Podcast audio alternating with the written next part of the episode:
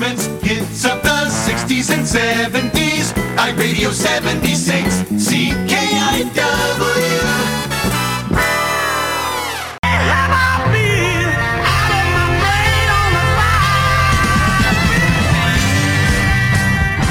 CKIW iRadio 76 proudly presents the 515 Show with your host, John Sarver. Who's at the 515 door today? Now, this is a little bit different. This is something that we've been looking forward to for, oh, a couple of months now. It, it's only because, yes, we are the authority of drag racing, and yes, we do everything about the uh, quarter mile and eighth mile around here, but sometimes we step out a little bit uh, on the 515 show and do something slightly different besides having, you know, the fine friends from Burlers on at one time and the Pie Place the other time. This place is somewhere that we could just hang out forever. If you've ever been inside of the CKIW iRadio 76 studios, you know that we have one whole wall of classic uh, video, uh, video, a game, video gaming on one wall, and then in the lobby we have our fine Xbox and we stumbled upon this one place in uh, right off of Gratiot on Ten Mile, and, and it was. we didn't want to leave, you know. We, so now we decided we are going to bring in our fine friends from uh, the Reboot Repair South because North was busy. we're bringing them in. Hi guys, how are you? Good. How are you? Pretty good. All right. So now this is what happening today, fine listeners, is that we have uh, not one, not two, but I do believe three folks on the other side. Uh, two right now. One is busy with a customer currently, but he will be joining us in a bit. Okay, so um, introduce yourselves to the worldwide audience, if you'd please. Uh, my name is Jacob. I'm the owner of Reboot Repair. And I'm Ryan. I'm one of the technicians that work in the back here. All right. So missing in action right now is uh, not Slim, but Chubb. yes, Chubb. Yes. you know, Mr. Chubbs is uh, he's he's a technician and a uh, front uh, customer service rep. Is is it plural or is it a singular? It's his nickname. Uh, his name is Chris, but he's always been known as Chubbs ever since he was a little kid. Okay, I mean, is it Chubbs or Chubb? Chubbs. Okay. H U B B S. There you go. So it's a plural, but a hell of a nice guy. Yes. Talking about Yes. nice guys, that's why you guys are here today. It, it is an amazing thing, as we said in the run up, that over here at CK, we have nothing but uh, classic. You know, we think that we're the shizzle because we have so many of the councils here. And, and we know that there's probably collectors that have everything of everything. I mean, have you guys ever seen somebody that had like the full collection from day one? Uh, pretty close. There is a customer that comes in here. He has a lot, um, eat a lot of rare stuff too. A lot of oddball stuff. A lot of rare stuff. Like a um, what's that one? A Fairchild. Channel F. Yeah. Channel F. Channel F. Yeah. Sounds smarter. An FM Towns Marty.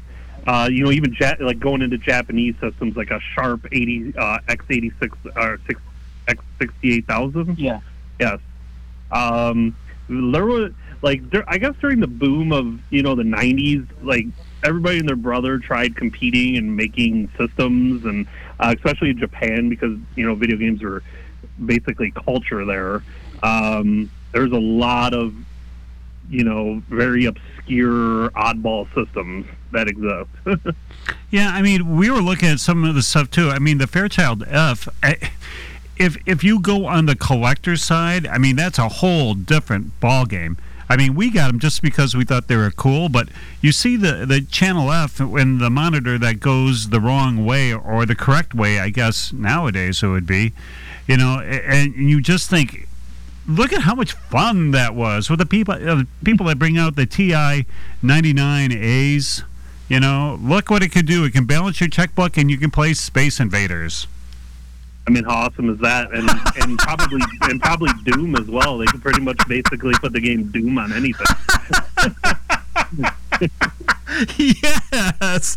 Yeah. You know, and the funny thing is, we're looking at, we have one survivor box uh, uh, from our beloved Intellivision, and it has the whole suburban family all surrounding it, and they have their open palms on their cheeks, like you know, like Home Alone movies. You know, it's like wow, look at this. I mean, was Jake? Was that even eight bit?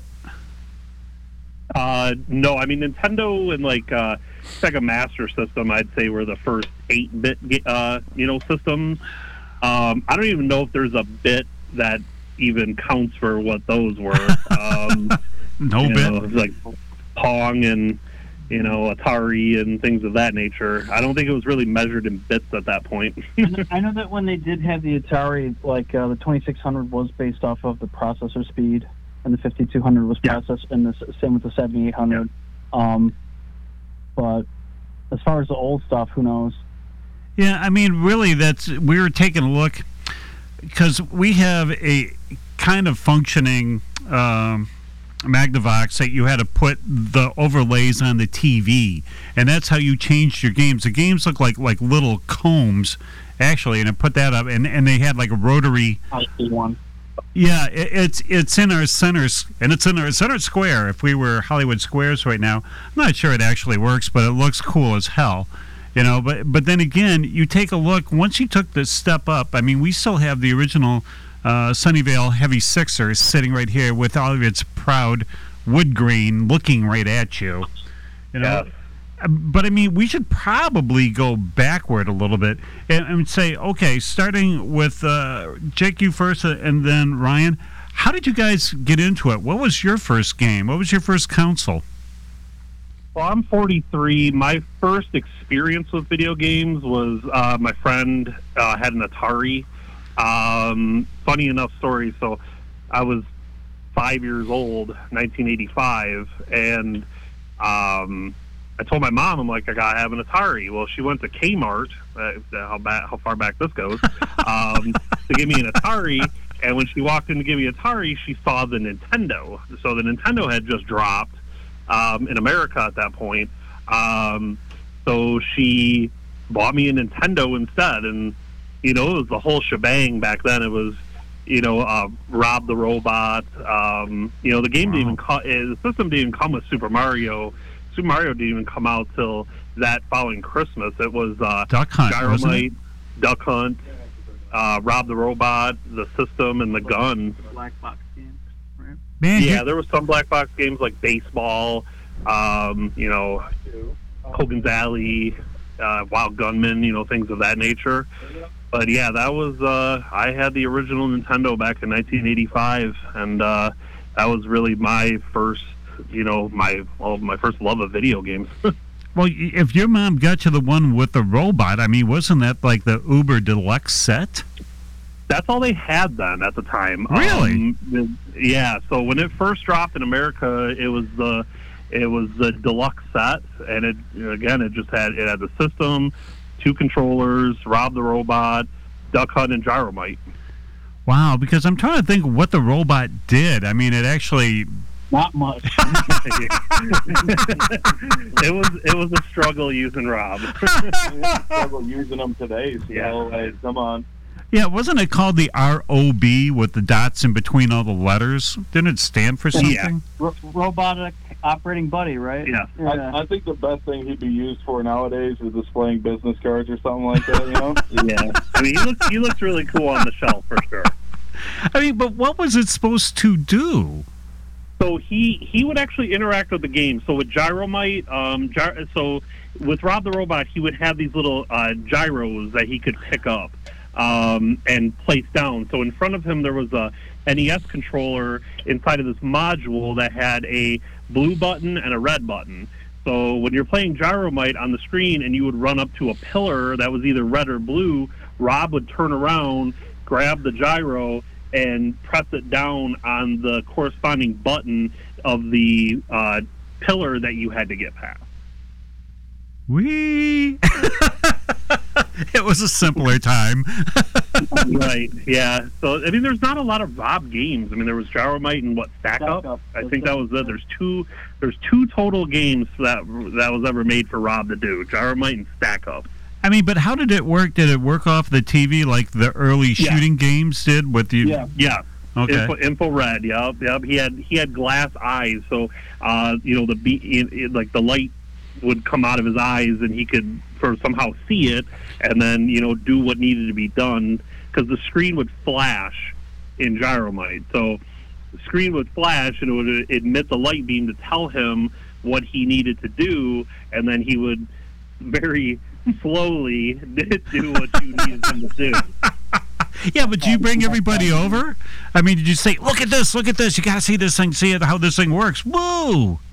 Oh, I was the coolest dude on the block back then. When I was five. Every, every everybody and their brother was at my house playing Nintendo, 100. percent Yeah, oh yeah. Yeah, but did that put pressure on you? I mean, it's like, okay, we're tired with Rob. What else you got?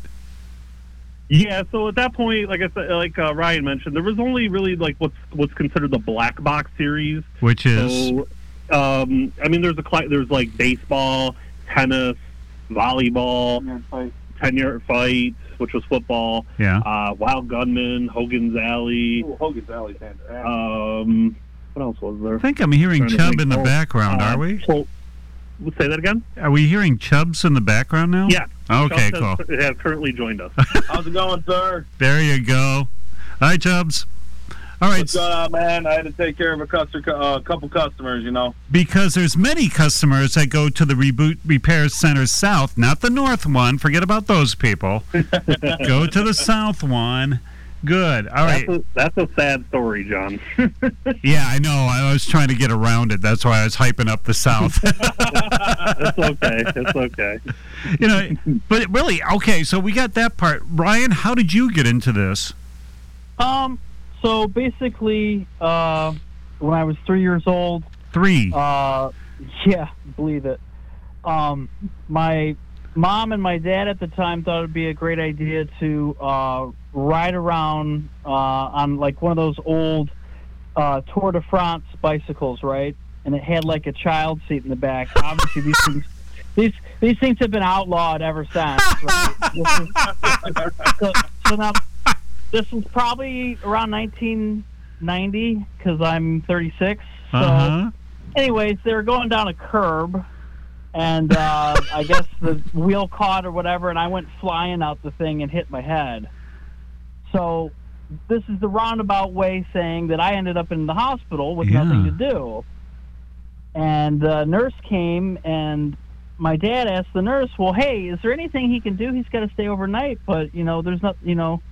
And the nurse was, "We have Nintendo, but that's more for adults." And basically, uh, my dad forced her to bring it out and picked it up at the age of three with a slight head concussion. Uh,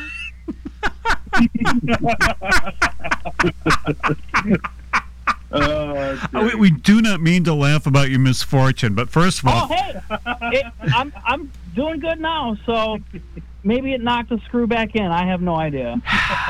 but so much to unpack there. What the hell? Your parents on this bicycle towing around a kid? You know, they got curved. Yeah. I mean, Hey, good lord! Thank God they didn't come to an intersection with cars. right? Hey, but you, you got you know some video game out of the deal. That that's wild. That a hospital was that far thinking that they would have a video game. Yeah. All right. Actually, lots of hospitals back then had um, there's like kiosks that were built for hospitals uh, for like the uh, Nintendo and the Nintendo. I mean, the Nintendo was basically kind of like on one of those carts that you know. Remember, like when you were in school, what the projector would be on. Yeah. It, you know, it's kind of basically with the, but- or with the. I'm sorry, not the projector, the TV with the VCR. So it was basically a cart with the, you know, the TV and the VCR, but instead of the VCR, it had Nintendo. Um, but later on, Nintendo actually created uh, kiosks for hospitals uh, for like the Nintendo 64 and the GameCube that um, they could actually, you know, have it.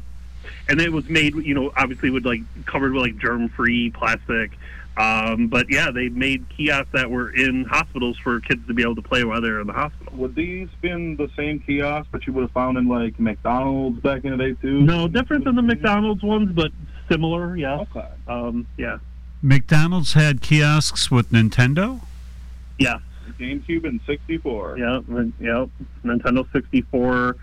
Uh, there's there's honestly there's a huge collector's market for gaming kiosks Really? of like old ones. Yeah, like upper upper end collecting um, is you know that's kind of where it's turned to. Um, people that got tired of collecting games kind of moved on to doing like kiosks, and I mean the the cheapest kiosk is generally you know fifteen hundred dollars, and they go up. Whoa. You know, I've seen I've seen kiosks sell for twenty thousand dollars before. I mean, are these like the displays that they had at, at uh, I don't know, like Best Buys or something at the time where you could just walk Yep, up? Best Buy displays, Target displays, uh, you know, McDonald's displays. Um, you know, going going way back, Kmart displays.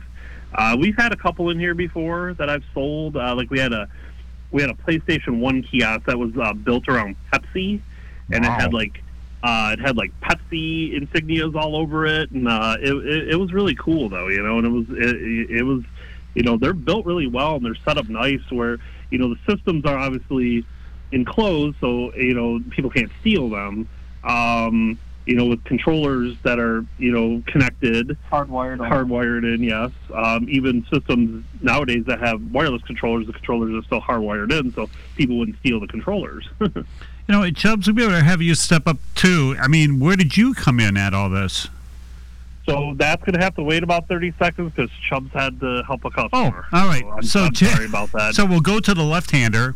Okay. So now it, the funny thing is that I remember that Sears had them a lot too, but Sears punked Yeah. out, and it's like, should we put the Atari name on there? No. Let's put our own name on there. Nobody will know the difference.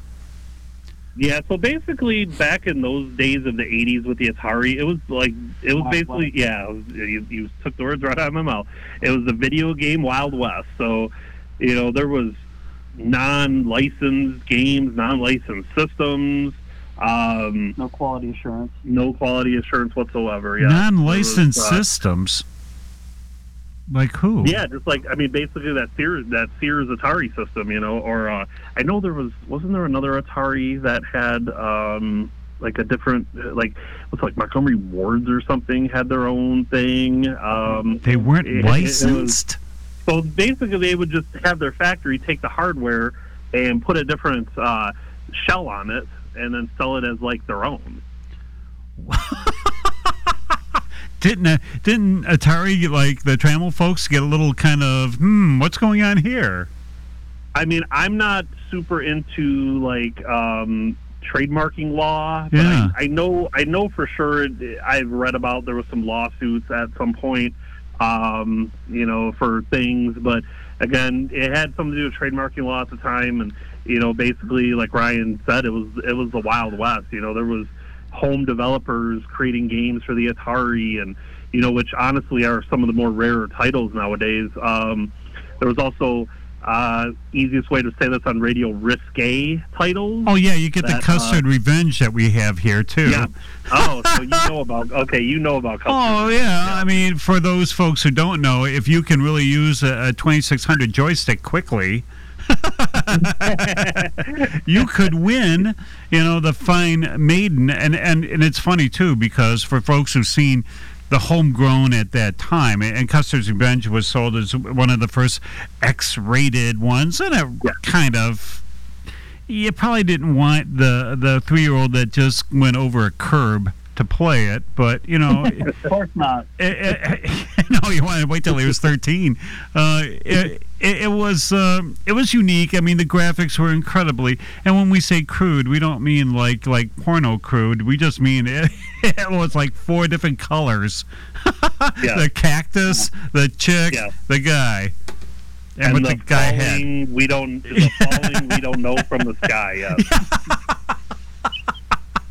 I mean, uh, either one of you guys, when we ask questions, either one of you guys can come in. But uh, have you ever seen a game, especially something in the earlier days, that you just looked at it and you went, "The hell is this?" Conker's Bad Fur Day on the N64 um, was just a wild ride and a wild game. Just the satirical humor of it, and just like the poop jokes and everything like that. You wouldn't expect it to have been such a hit game, and now it's a really expensive game too. It's like a hundred bucks for it, and it's a 64 game. You wouldn't have expected that. Yeah, especially from Nintendo.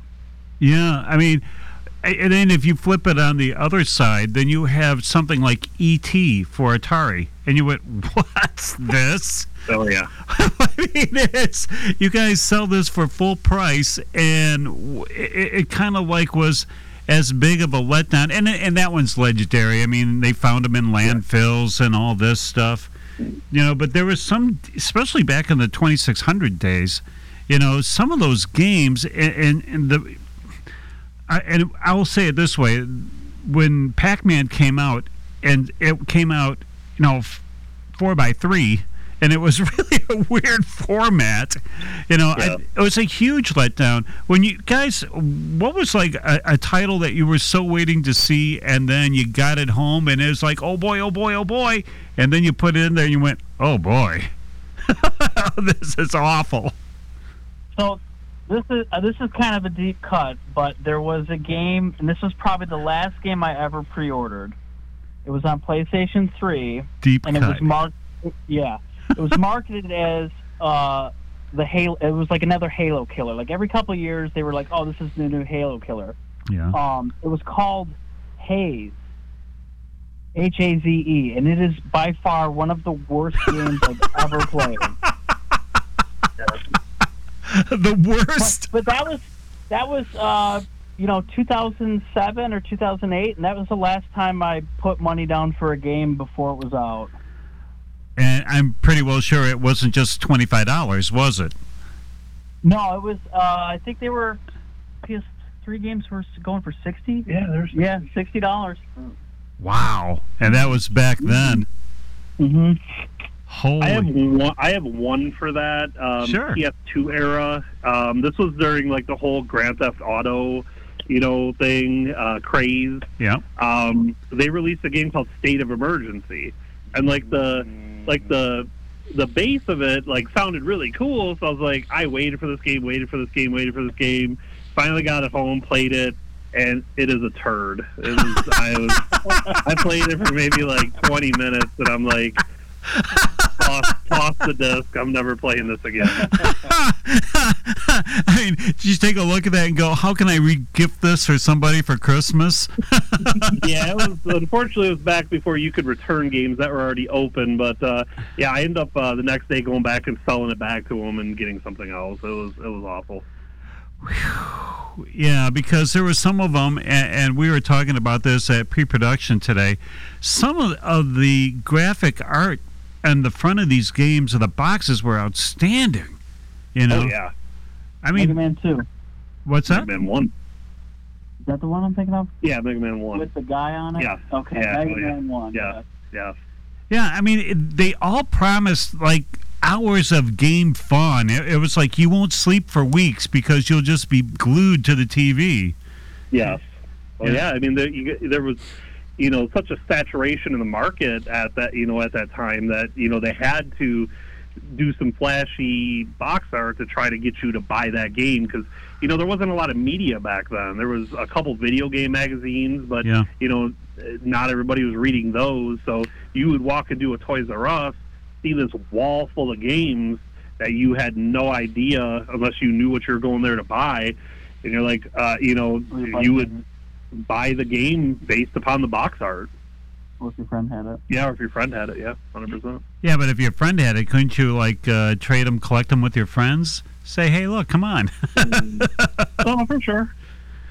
Yeah, I I was just thinking about the, the McDonald thing. I mean, what was supposed to be the point there? Here, come and get a Happy Meal, sit down and play Nintendo, so mom and dad doesn't have to buy a unit. So basically, what they were trying to do was separate the children from the adults so they can make it a place for both ages. You know, McDonald's, happiness, all ages can come here and enjoy themselves. So yeah, while mom and dad sat down and you know ate their Big Macs, you know their kids would go over to the station and it would it would be like this see-through plastic TV, tube TV, and it would have the four controllers coming out on arms, and you could play four-player Mario Kart on it. And you know after the kids were done, if they didn't want to go to the playscapes, they would just hop up on the N, uh, N64 and play it that way. And the parents got a second to kind of catch a breath. You know.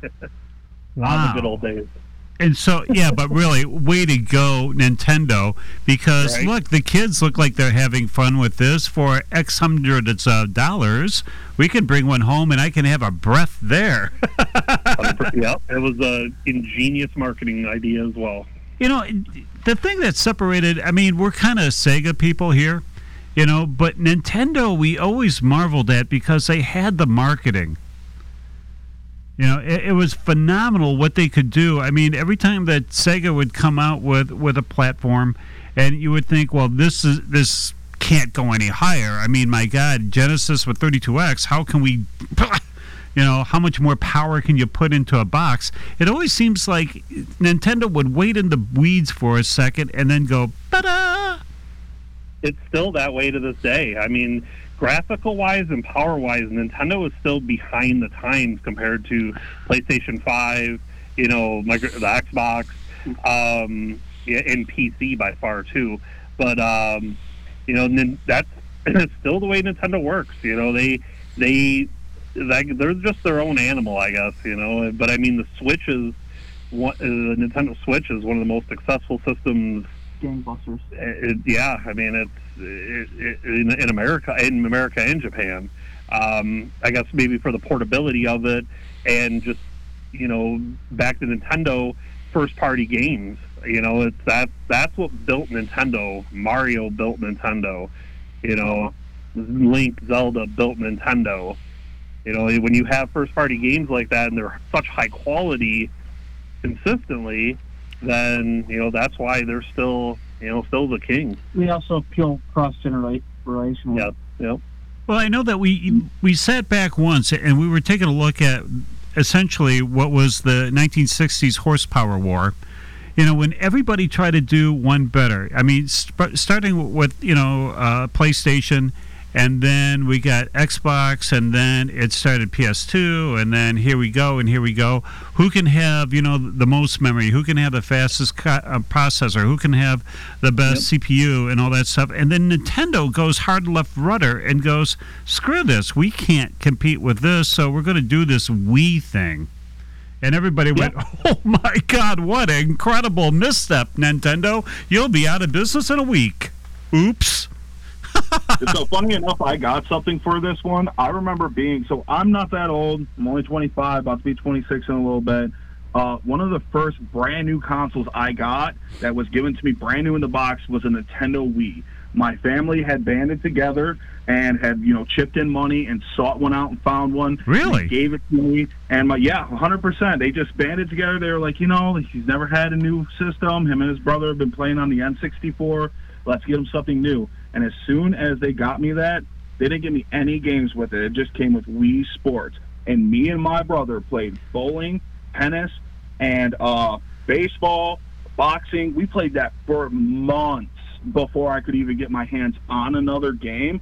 And I'm telling you, it was the time of my life as a kid playing that system. So I wasn't surprised that there was that much hype behind it. And there's still hype behind it too. Family game time is always good if you got Wii Sports, Michael Jackson Experience, or Mario on the Wii. 100%. The Michael The Wii- Jackson the Wii is still experience. one of our, our top sellers for sure. We sell a lot of Nintendo Wii's here. Yeah, see, and here it's not a, a dirty word as we go through here. If you go to the reboot repair south, are, are we going to call that the reboot repair center one day or center Yeah, Earth well, reboot? the, I mean, we're basically just go by reboot at this point. So, Oh, how 'cause cool. yeah. okay. Sad story, sad story, John. But anyway, um, no such thing as sad stories here. But I mean, if you want a classic, uh, and see, here's the thing: we walk into the strip mall into reboot, and it's like I want one of them, and my hand is going like a sprinkler out on your lawn. If if you have time, and for God's sake, just don't be a loitering pig. Come with your visa. You know, I mean, these guys have classic consoles under the glass.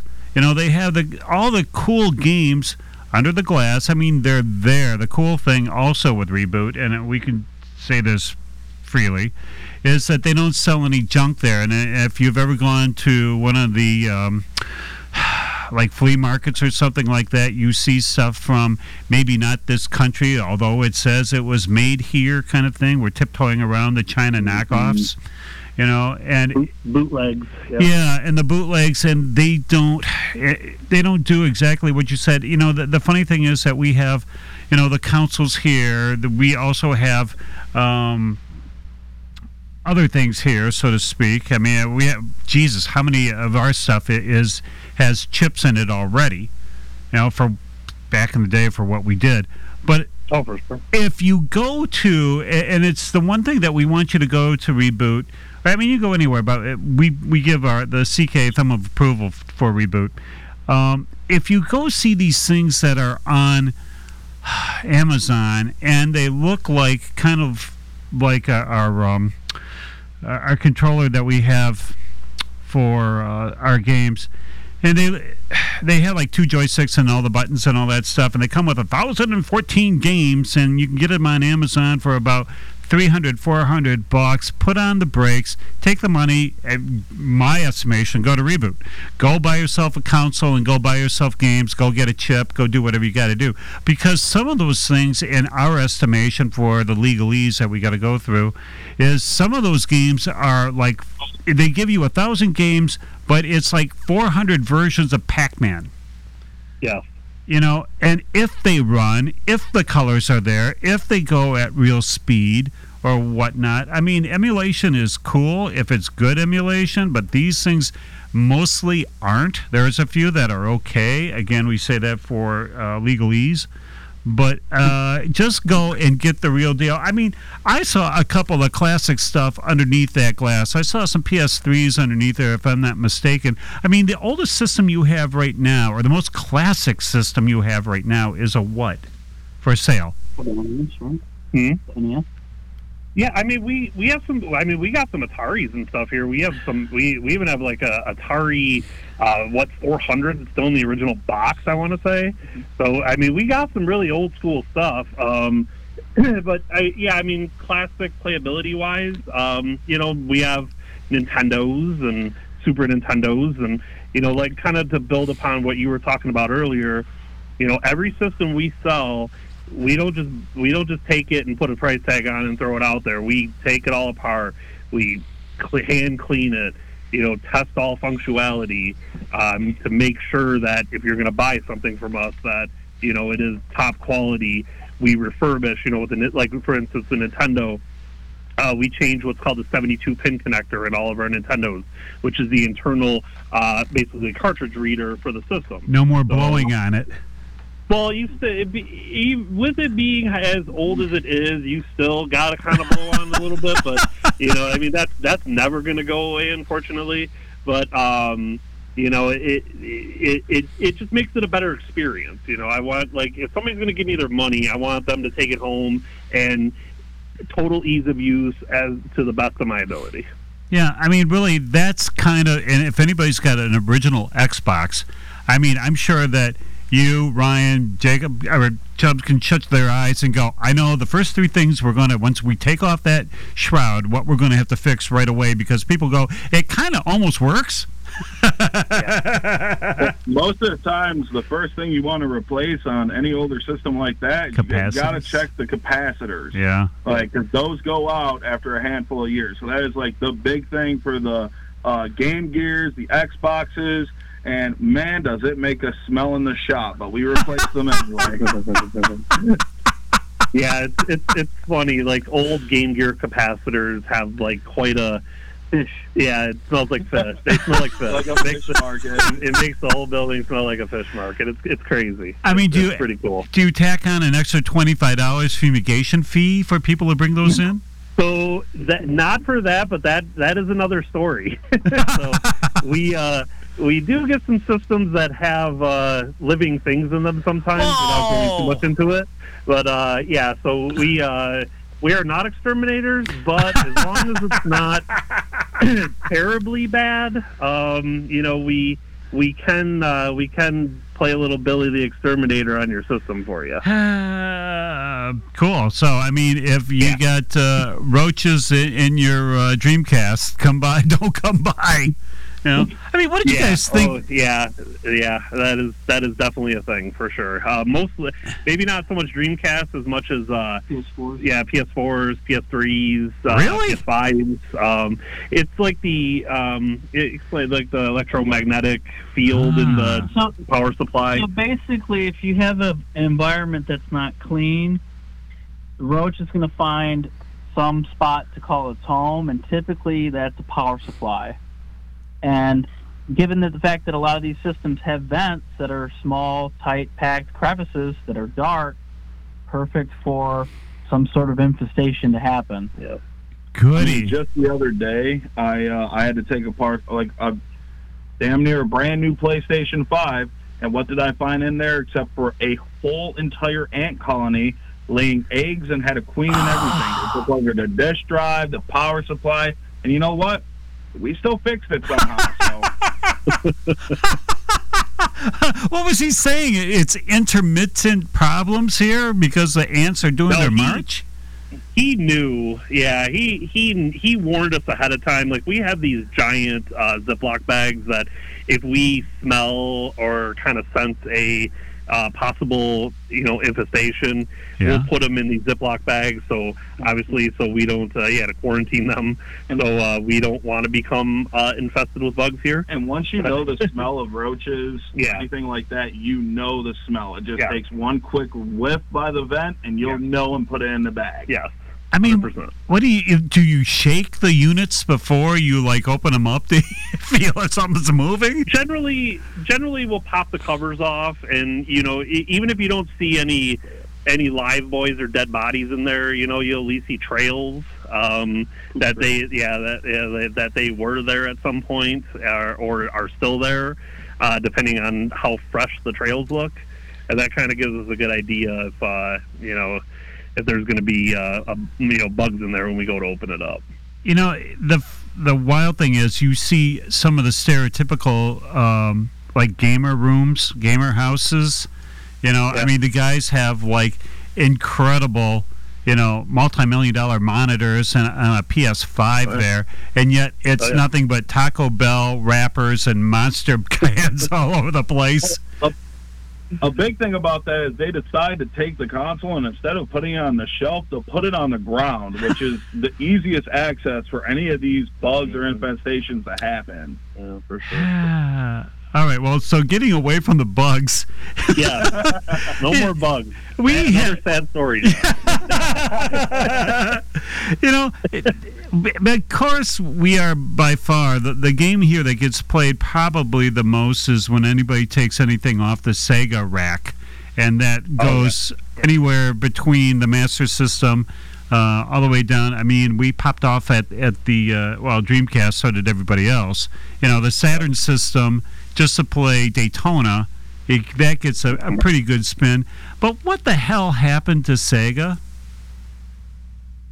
I mean, the Dreamcast basically killed Sega. So, you know, it was the Dreamcast is an amazing system that was, you know, way ahead of its time. You know, it had Windows on it. It had it was one of the first systems to connect to the internet, multiplayer. You know, it just pirate, pirated games, pirated games, and you know, you you know, he Yeah. he, he he know Ryan knows a lot more about Per- Personally, I would say as far as Sega goes, it pretty much started in like '93 because at that point they had 75% of the market share. They were beating Nintendo Yeah. uh, hand over fist.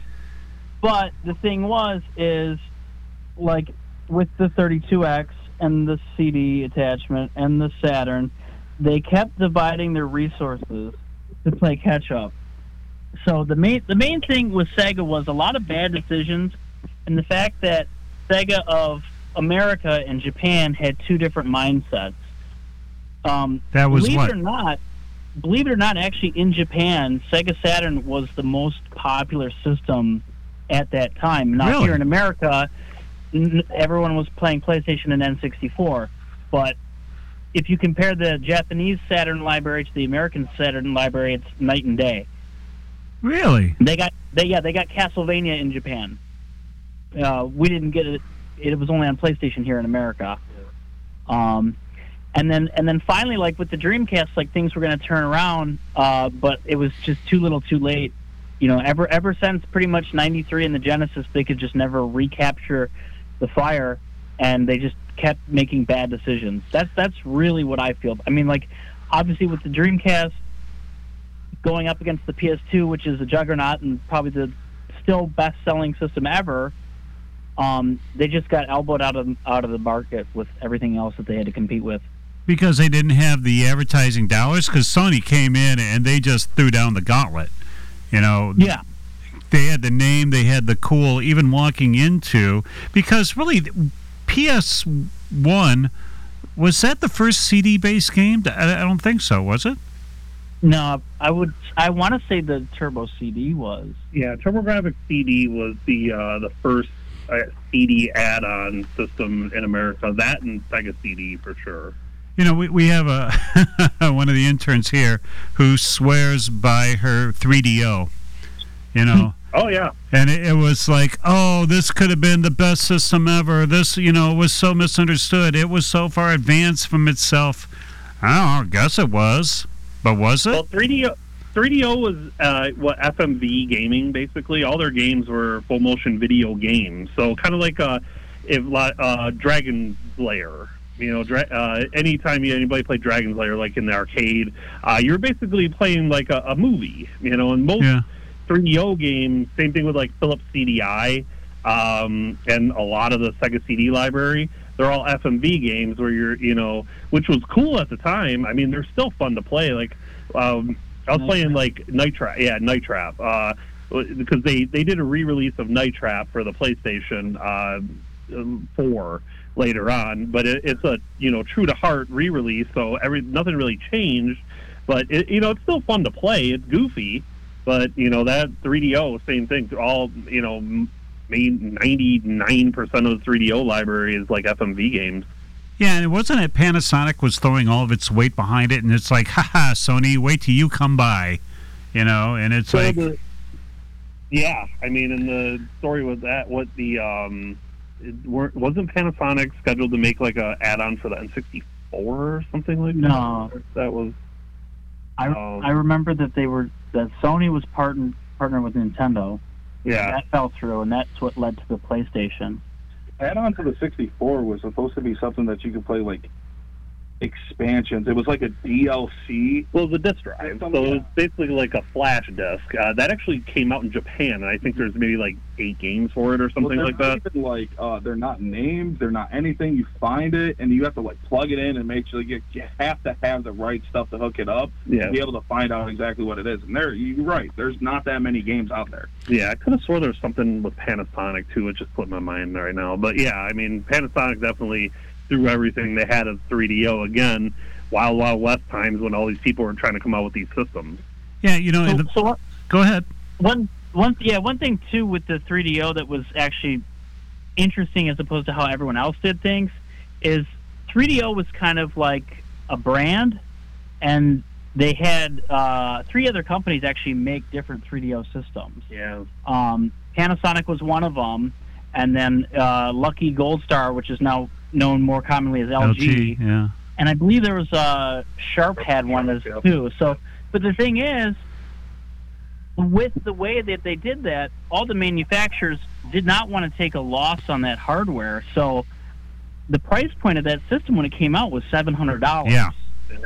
Um, nowadays, even with the PS5, Sony is okay taking a little bit of a loss on the hardware because they know they're going to make it back up with licensing. Yeah, I mean, but the, the 3DO was not like that at all. we were laughing at 3DO because the logo, they couldn't figure out what shape they really wanted. You want a circle, triangle, square? What the hell? You know, it looked like mm-hmm. little building blocks, and it was like, how cute! Get out. Because, I mean, it, it was like one of those, you know, the 3DO and the Saturn almost looks have that same kind of brooding black box kind of look to themselves. yeah. And, I mean, at one time, because I know that there was even a Radio Shack knockoff, but they were doing something. I think it was CDI. Uh, somebody mentioned there. I mean, it was like, look, take trips around the world. You know, have an Yeah. encyclopedia in your hands, so we can also play Mad Dog McCree. Okay. Yeah, Mad Dog McCree. Uh, yeah, oh yeah. and it's funny you mentioned. It's funny you mentioned the encyclopedia. Uh, we have a system here. Um, uh, it's called the uh, the X'Eye, and uh, it's basically like a Sega Genesis and a Sega CD all built into one. It's made by JVC, Wow. and the the um, the disc that came with it was an encyclopedia disc for the Sega CD. Funny enough. what? An encyclopedia? You mean you could have the whole library in your home? Yeah, the interactive encyclopedia. Yeah, crazy. Yeah. Wow. I mean, it is kind of fun, especially when you go back. And again, we have all these, all the things that really amaze us. You guys see every single day there at Reboot. But you know, when, when you put in the um, at the Genesis and you put in the the disc. And you do play the Mad Dog McCree, and you wait for it to boot, and wait, wait, wait, wait, wait, and then it comes up, and it's like, wow, is this like all 240 res here? You know, but we're Yeah. still so amazed. Look, it's actual fluid motion. And you're right. Yeah. What was it, Dragon's Lair? That when that came out in the arcades, everybody goes, "Look how fluid all this is." You play a movie, and then the Yeah. machine was always broken every other week. Mm-hmm. that was the thing. You know, that was like the thing back then. Obviously, the you know the technology for graphics wasn't where it is today for sure. But um, you know, people wanted graphics, and the best way that they could get graphics back then was by doing FMV games. Yeah, and the funny thing is, and what we're looking at right now, is that every time that we see, you know, because they pop up now on our Facebook page and stuff, classic Clink gaming and all that. How many people really are, are going into garbage cans and finding tube TVs? You know, so they have that authentic, you know, 480 at best resolution look. I mean, is that the way to go? Because I, I know the brilliant. Now, here's another brilliant if you go to reboot. If you have an older system, and I don't know how far back you, you can do, but there's a way where you guys can modernize um, consoles with HDMI ports, right? So they can play on a modern TV. Yes, absolutely. Uh, there's there's a couple different schools of thought. I mean, I'm I'm not really want to really weigh in on what is better, uh, but as far as ease of use, uh, you can definitely modify most of the older systems with some sort of digital port like an HDMI. Um, alternatively, there's other ways that you can pipe out better video signals to the old consoles with little to no modifications and then run that into what's called a scaler, which will take any analog input and use math and all that fun stuff to put it into from 480 or 240p even up to 4K. Um, but it's everything like that is a, it's a giant rabbit hole. There's expensive uh, cables you have to buy that you know maybe only came out in Europe for a certain amount of time. But there's always ways that you can improve on things, and and it seems like every six months they have a new mod or uh, something like that to um, sell to people to get installed into their systems. All right, so if I'm going to go to to reboot here, and I have a system that I go, look, guys, I, I don't have any uh, red, white, and yellow ports in the back anymore. Um, can you guys put an HDMI or, or somehow do this? I mean, how far back can I go? I know that I, the original Xbox, you can put an HDMI port in there or an update to it, but I mean, how far back can you go? Uh, what's the oldest model, I guess you'd say, of any kind of console that you can update to that? So, so as far as I know, uh, I think they make they they make an S video mod for the Magnavox Odyssey 2. I've done that. Um, it's not an HDMI port, but going from you know the old uh, coax To four RF pin? Yeah. to S video is, is quite a big jump, and then if you put that S video signal into a scaler, you could get it looking relatively sharp. Yeah. Um, but they with like the 2600, Yep. putting the AV mod into a 2600, then running it into a scaler. It's like night and day difference compared to coax, the coax input. An AV mod, what's that? So like uh, c- a composite. So the yellow, red, and white mod to uh, old, you know, say 2600. Okay. Um, we've done that to many consoles here. Um, and then you, you like you said, even if you don't have the um, HDM or the uh, com- composite video on your TV, we have the we do sell the scalers here um, that can run it from AV to HDMI, and you know the quality of picture is beyond greater than running it to a co- you know an old coaxial output you know that were built into it. Yeah, because really, um, but then are the games of high res enough lution, revolution resolution blah, that it, we- it could take advantage of you know a scaler or something? So that's really where it comes down to personal preference. Um, just like you said, the difference between original hardware and emulation. Uh, there's there's just some things that I would rather play on a CRT personally, but the way I have it set up at home, I have a CRT for some things, I have my 4K OLED for others. It, it's really down to personal preference, I think. And space in your house. You know, I mean, we were a big sucker for any console game that had wood grain on it. I mean, if it had wood grain, it's coming home because obviously it shows that you had more class than everybody else for whatever reason, you know. And, and we were trying to, we racked our heads and we thought, okay, the original Atari, the 2600 Atari, the Intellivision, the first Intellivision, and then we kind of went blank after that because I, I think they stopped that. I, is, can you guys think of any of them that had w- other ones that had wood grain? I think the Channel F has wood crane, Yeah. the Fairchild. Hoorah! Way to go, Ryan! Out of left field. Way to go.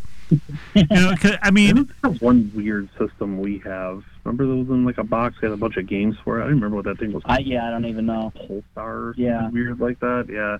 There's another really obscure system I think that might have the, you know, the wood grain on it as well. I, I'll have to double check on that. And, Because- and a lot of those old systems from like the late 70s and early 80s, it was really like fly by night. Some guy had some money to invest and get a team together, uh, eight or nine guys, and you know, put out this thing that only ever had 12 games for it. anyone that comes to mind? I, I mean, half of the stuff that you can see on uh, on the Hyperspin, you know, some of those older systems. Yeah. yeah, then you go, God, I'm such a dummy because I've I've never heard of this system and everybody else it's clearly it's right here on Hyperspin, so therefore yeah. Like the mega, like the Mega Duck. Yeah, or or whatever pinball. uh, I mean, they do make some really nice pinball stuff, and then there's ones that have like six pinball games.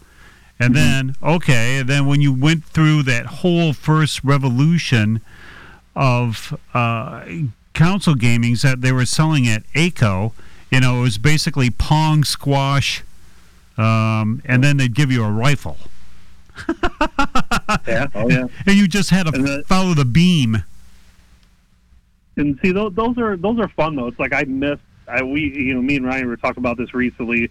We were at the uh, Midwest Gaming Classic in Milwaukee about a month ago, and uh, they, you know, they had a bunch of light gun games set up, and it's just like I, it just, I, it, it's like something you miss so much, you know. Um, and uh, uh, one, uh, you know, my favorite classic system, which reminded me of that, was uh, the which didn't have a lot of games unfortunately, that was way ahead of its time. Was the Vectrex?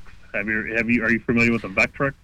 wasn't that yeah didn't that have the the screen revolution or um, stuff that you had to put over the the screen Yeah. So the system was the screen. Yeah. And you it uh, every game came with an overlay. yeah that yeah right Yeah, because it was all vector graphics. Um, for people that may be more familiar, like the old Star Wars arcade game, or tempest like the '80s, you know, like vector graphics like that. Yeah. So every game was in vector graphics. It came with a game built in, Minesweeper, and it you know you put overlays um, in front of the in front of the screen to kind of like add, you know add give it color, you know, because it was otherwise yeah some depth because it was a black and white you know vector graphics game, but you know fantastic system, fantastic games on it. They're all like shmup shooter kind of games, and they're just a lot of fun. There's even like a Star Trek game for that system. okay ready top three systems if money was no object you would have and i'll i'll kick because the ones that we think for, are the most fun that gets played like besides the Xbox and everything with the chips, the, the three here are uh, Intellivision, ColecoVision, and the uh, Dreamcast. How about you, Jacob? Money No Object, um, Sharp X68 thousand, I would say. Uh, that is, an, uh, see, like, I cut. I I was a collector for a long time. I cut down most of my collection. The only thing I really collect now is TurboGrafx and PC Engine games, uh, which PC Engine is the Japanese counterpart of the TurboGrafx. Mm-hmm. Um, you know that's that's so I'm that's kind of what I'm into. Um, you know, so is it Sharp the X80 X68000 was a Japanese like computer system. You should look it up one day and kind of do a little dive into it. It's a really awesome system. Very very expensive. Um, you know, obviously a Neo Geo AES system for home would be amazing. Um, I was, I mean, just games for my TurboGrafx. You know, uh, you know, uh, I have the PC Engine Duo, which is like the CD HuCard uh, counterpart for the uh, for Japanese, but um, we've modded it so I can play both American and Japanese games on it. But uh, there actually was a North American release for the Turbo Duo. Uh, that was the TurboGrafx 16 with the CD add-on, all built into one system that I've never been able to come across. Um, but uh, yeah, probably I would say the the that those three: the Neo Geo, the Turbo Duo, and the Sharp X68000. Okay, Ryan, step up. Step All up so I'm think I'm thinking like, is money no object? Money's no object.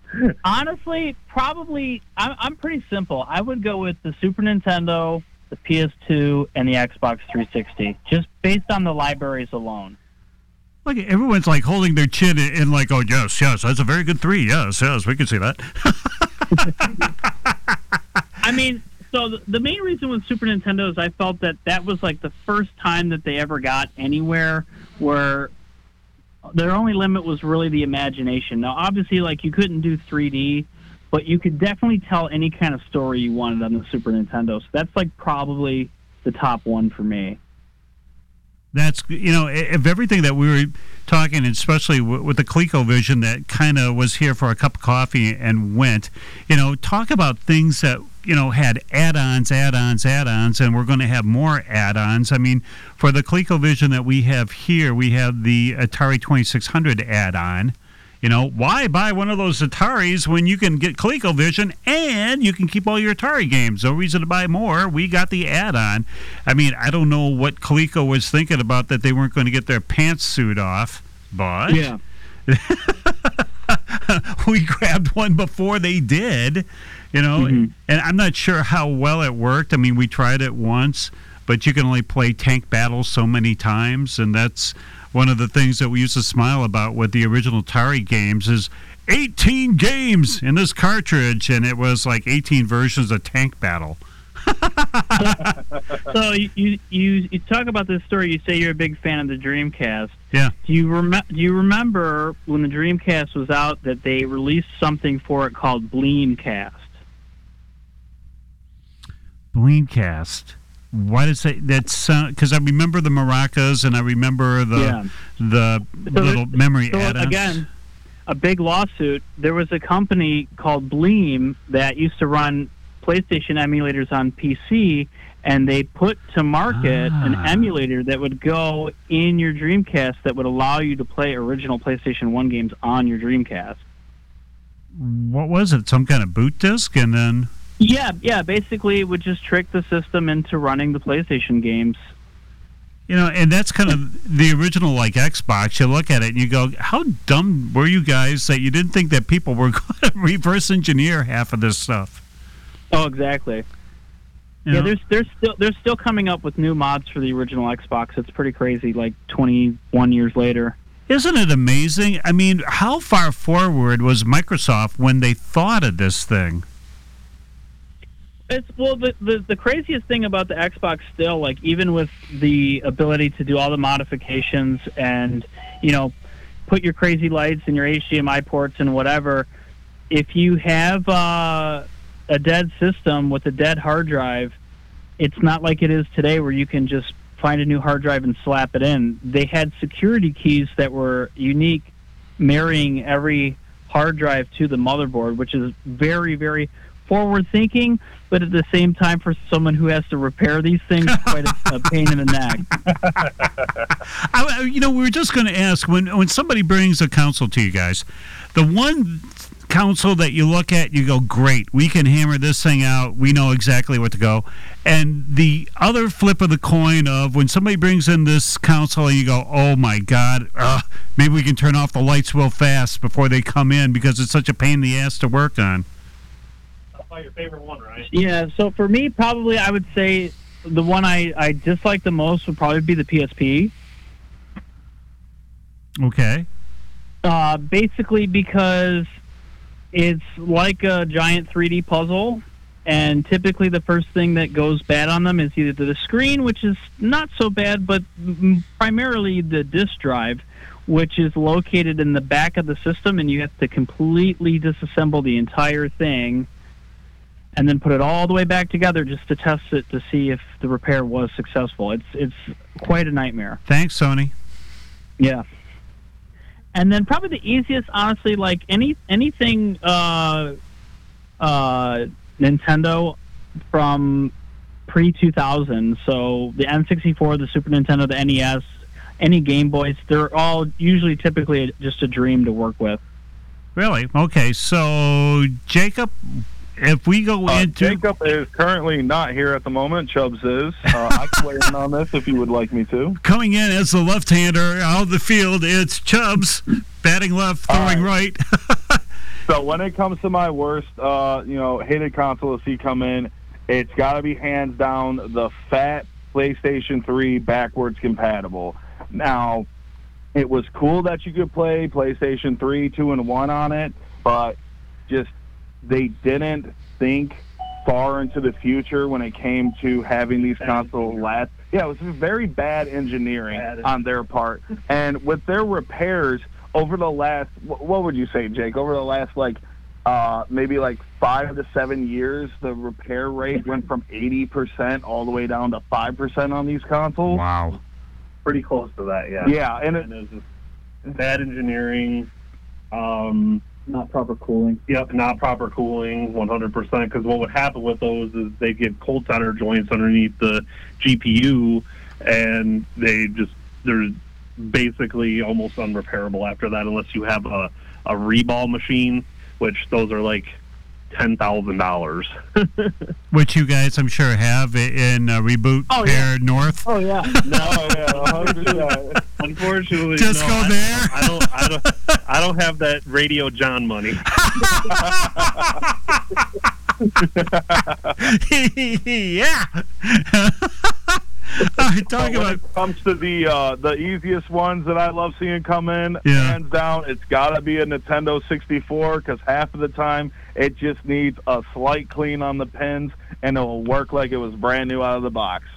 how about you, Jake?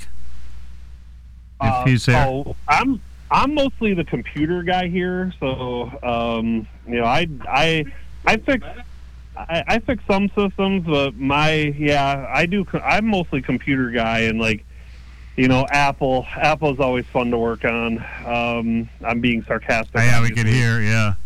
but yeah, um, you know, again, just uh, you know, la- la- laptops are fun because you know, obviously they're you know designed and engineered to fit all in one small space and one piece, and you know, Apple loves to throw in like a thousand small little unnecessary screws, but that are necessary to them.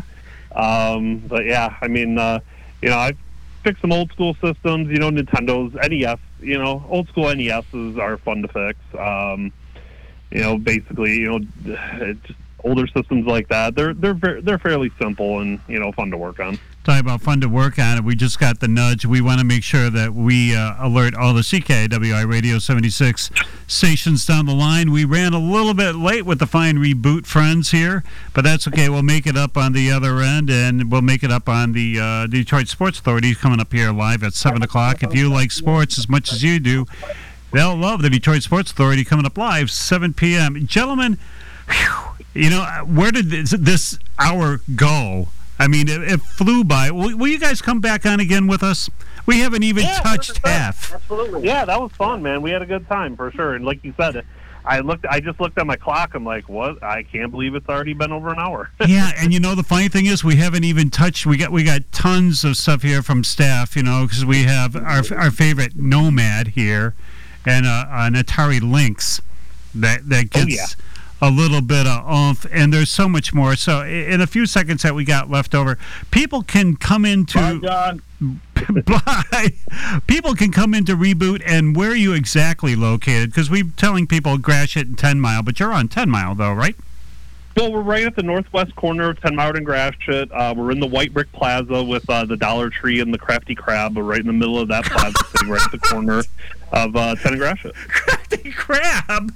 Crafty Crab. It's a seafood rest, a seafood restaurant that just opened up here about a maybe like a year and a half ago. You sure it wasn't one of those capacitors going bad? You know, it could have been. it, it, it could have. Somebody smelled it and just decided to make it into a restaurant. All right. So if somebody's got a classic gaming uh, council that needs some uh, work, they can come right to you. I mean, the the walk-in process, as I can explain it, how we did ours, we we went into it kind of like a veterinarian. It's like, can you fix my dog, Mister? You know, and it's like, yeah, sign the piece of paper. We'll call you later. Bye. You know. Yeah, hundred percent. We uh, we fix everything from Atari to PS5. So if you got any system in between, in in in between that, uh, we can definitely fix it for you. Um, yeah, even if we haven't heard about it, we can uh, you know give it a shot. We can figure it out. and there's also classic game cartridges there because if you're really really old, you call them tapes for whatever god reason. oh yeah, You know. tapes. Yeah. Yeah, I mean, there's you have games from I would assume from what we saw Atari 2600 forward, right? Yeah, yep. Uh, same thing. Atari Twenty Six Hundred, all the way up to PlayStation Five. We have all uh, all games for, you know, a lot of a lot of the systems. Not every system, unfortunately, but uh, I uh, like quite a few, many of them. And you have some rare stuff that people it's hard to get. I would assume, yeah. right? Oh yeah. All yeah, right. Oh yeah. We got a lot of cool uh, cool gems in here for sure. I mean, You'll you'll if you come in, you'll definitely see something you've either wanted to see or never seen before. we got a note here from staff that says you have Alex Kidd on a card. All right. Oh, like uh, Sega Master System. Yeah. You like oh, oh uh. What the hell? It's what? Yeah, I mean, I didn't think that came on a card. I thought that was because I mean, what was that stupid system? I mean, it was a cartridge, and then it was like that little credit cardy kind of thing that I, I think Yeah. TurboGrafx had too. Yeah, yep. Basically, like a HuCard. Uh, the Sega Master System did have some games that were on the uh, HuCard uh, compared to the cartridge. Um, all TurboGrafx games were on a HuCard. Um, yeah, I don't. I, I'm not certain off the top of my head. I would have to. I do. I know. I excuse me. I know I do have some HuCard uh, Master System games here, and we have Yeah. a decent Master System collection. So yeah, tell them to uh, take take a time out and come check us out. Yeah, because everybody thought that the Nintendos were good for cutesy games and Sega were sports games. You know, I mean, but they they had this kind of uh, Eternal Champions is is broken here only because we played that one so much and that wasn't a sport game. Anyways, where can people get a hold of you? I mean, they can find you on Facebook, at websites, phone call, phone numbers. Where? What? Yep, we got Facebook. Uh, we're under Reboot Repair South. Uh, we have a Google page, uh, Reboot Repair South as well. Um, you can call us. You can message us. Uh, I run the message, so uh, if anybody needs to get a hold of me for something, uh, we do have an email, uh, rebootrepairsouth at gmail.com. Um, you can basically get a hold of us any of those ways, even if it's uh, not during hours. I generally answer um, fairly quickly. So, uh, yeah, we can uh, definitely. If you got any questions, feel free to hit us up, and we'll uh, we'll help us out. And even if you're not in the area, we do, you know, we have people send us stuff from all over the country to fix for them because a lot of people don't have something like us in, in their vicinity. So uh, we get mail from all over the place for people uh, that need their systems fixed or modded, um, and we, you know, do it at a fair price, and we'll ship it back to you, packed up well, and then you just uh, you can pay us over the phone, and nice and easy for you. Yeah, and the emphasis is pay. pay first, Oh, yeah, you for sure. bums. I mean, Yeah. no, Nothing in this world is free, John. yeah, you know it, that's and we better say too. All right, so if we bring in our uh, GameCube and you guys fix the GameCube, I'm thinking as I walk out the store that that's not it. Somehow, some way, there's kind of like maybe a five-hour warranty or something on that. Oh, everything we repair has a 30 day warranty, uh, no matter what. So we do fully test everything, obviously, before uh, we do not take any money up front. So we, we do not take any money from you until we know for sure that it is fixed and tested and working. Uh, but beyond that, obviously, we can only test it so much. You are the end user, so we do offer a 30 day warranty on everything that we do.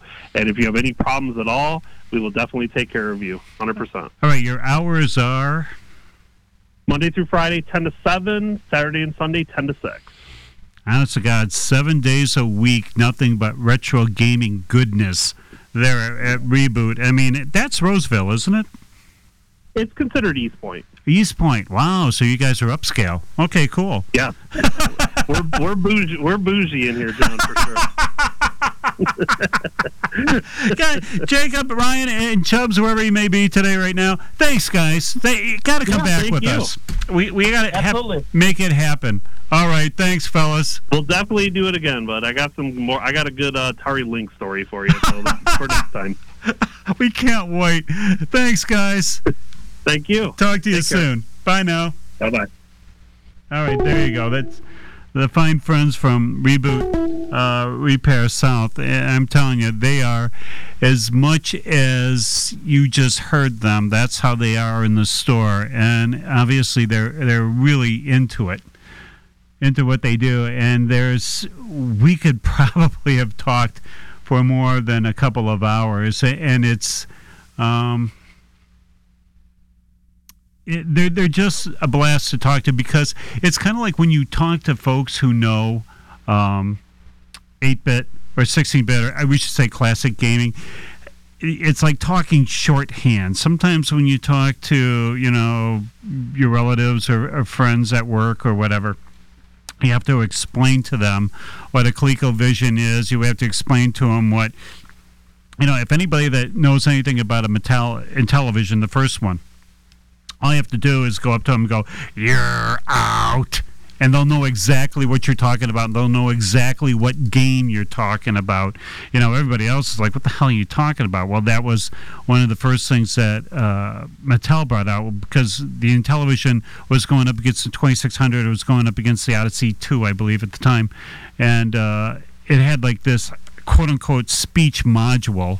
I mean, not the add-on that they had for the uh, Intellivision 2, but um, th- this thing actually made noises. So when you made an out, and I'm making the finger quotes here, and the in the baseball game, the supposed umpire would say you're out, but because it was so uh, new in the infancy of all this stuff, you know that the best they could do with the voice chip or whatever chip they sound chip that they used at the time made like this gravelly noise, and somehow, some way, the engineers made this out and it was supposed to say you're out, and everybody else had understood that was like, oh, do you hear that? Man, this thing is like it's space aged, and that's all the things with with consoles, and that's what thrills us about all these things. There was such a leap in technology, and it was such a wild west. We can easily equivocate.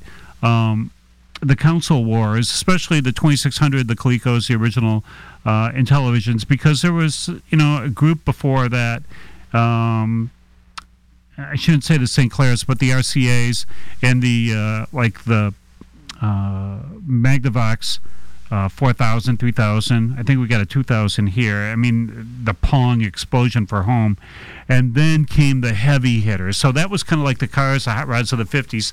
And then the muscle car era came out when you had um, the true Nintendo, the uh, Sega Master, the Sega Master system, and then we just started playing upsmanship from there. I mean, from the uh, Nintendo, uh, Super Nintendo, and then Genesis, and then Nintendo went on their own little rampage and they did the the 64 because you always had to have more power, more power, and then you got to the GameCube, and then on the other side, you you know Saturn was supposed to blow. I mean, you went to the Genesis and the 32X, and then the add-on, the CD add-on to it, and there was a couple different versions of the Genesis, one that had like a little sliding control, sound control to it. And it was just that was the horsepower. That was the golden era, and everybody and their brother. I we should probably put in the Atari 5200 7800s at the time. You know, they really rocked. And so these guys are the keeper of the flame. You know, I mean, there, there's other shops around, and, and sometimes they do an okay job, and there's there's some shops that, legally speaking, do f- a fine job. You know, but you like going into a place like Reboot, we do because it's kind of like going into Cheers about this. You know, I mean, they're as they're just gamers themselves, and and it's kind of cool that they can see it on both sides how to fix things. You know, and how to help you get the games and the fluid and everything else that it all works. I mean, the fluid meaning the the games, the, the fuel. So much for that, right? Should we? Yeah, okay. Uh, this is pretty apropos. What a better time to, to end those guys with Elton John and Pinball Wizard here on the only station that gives a damn about the greatest hits of the 60s and 70s, and the only station that gives a damn about the greatest sport on earth, and that's drag racing. Welcome to CKIW Radio 76.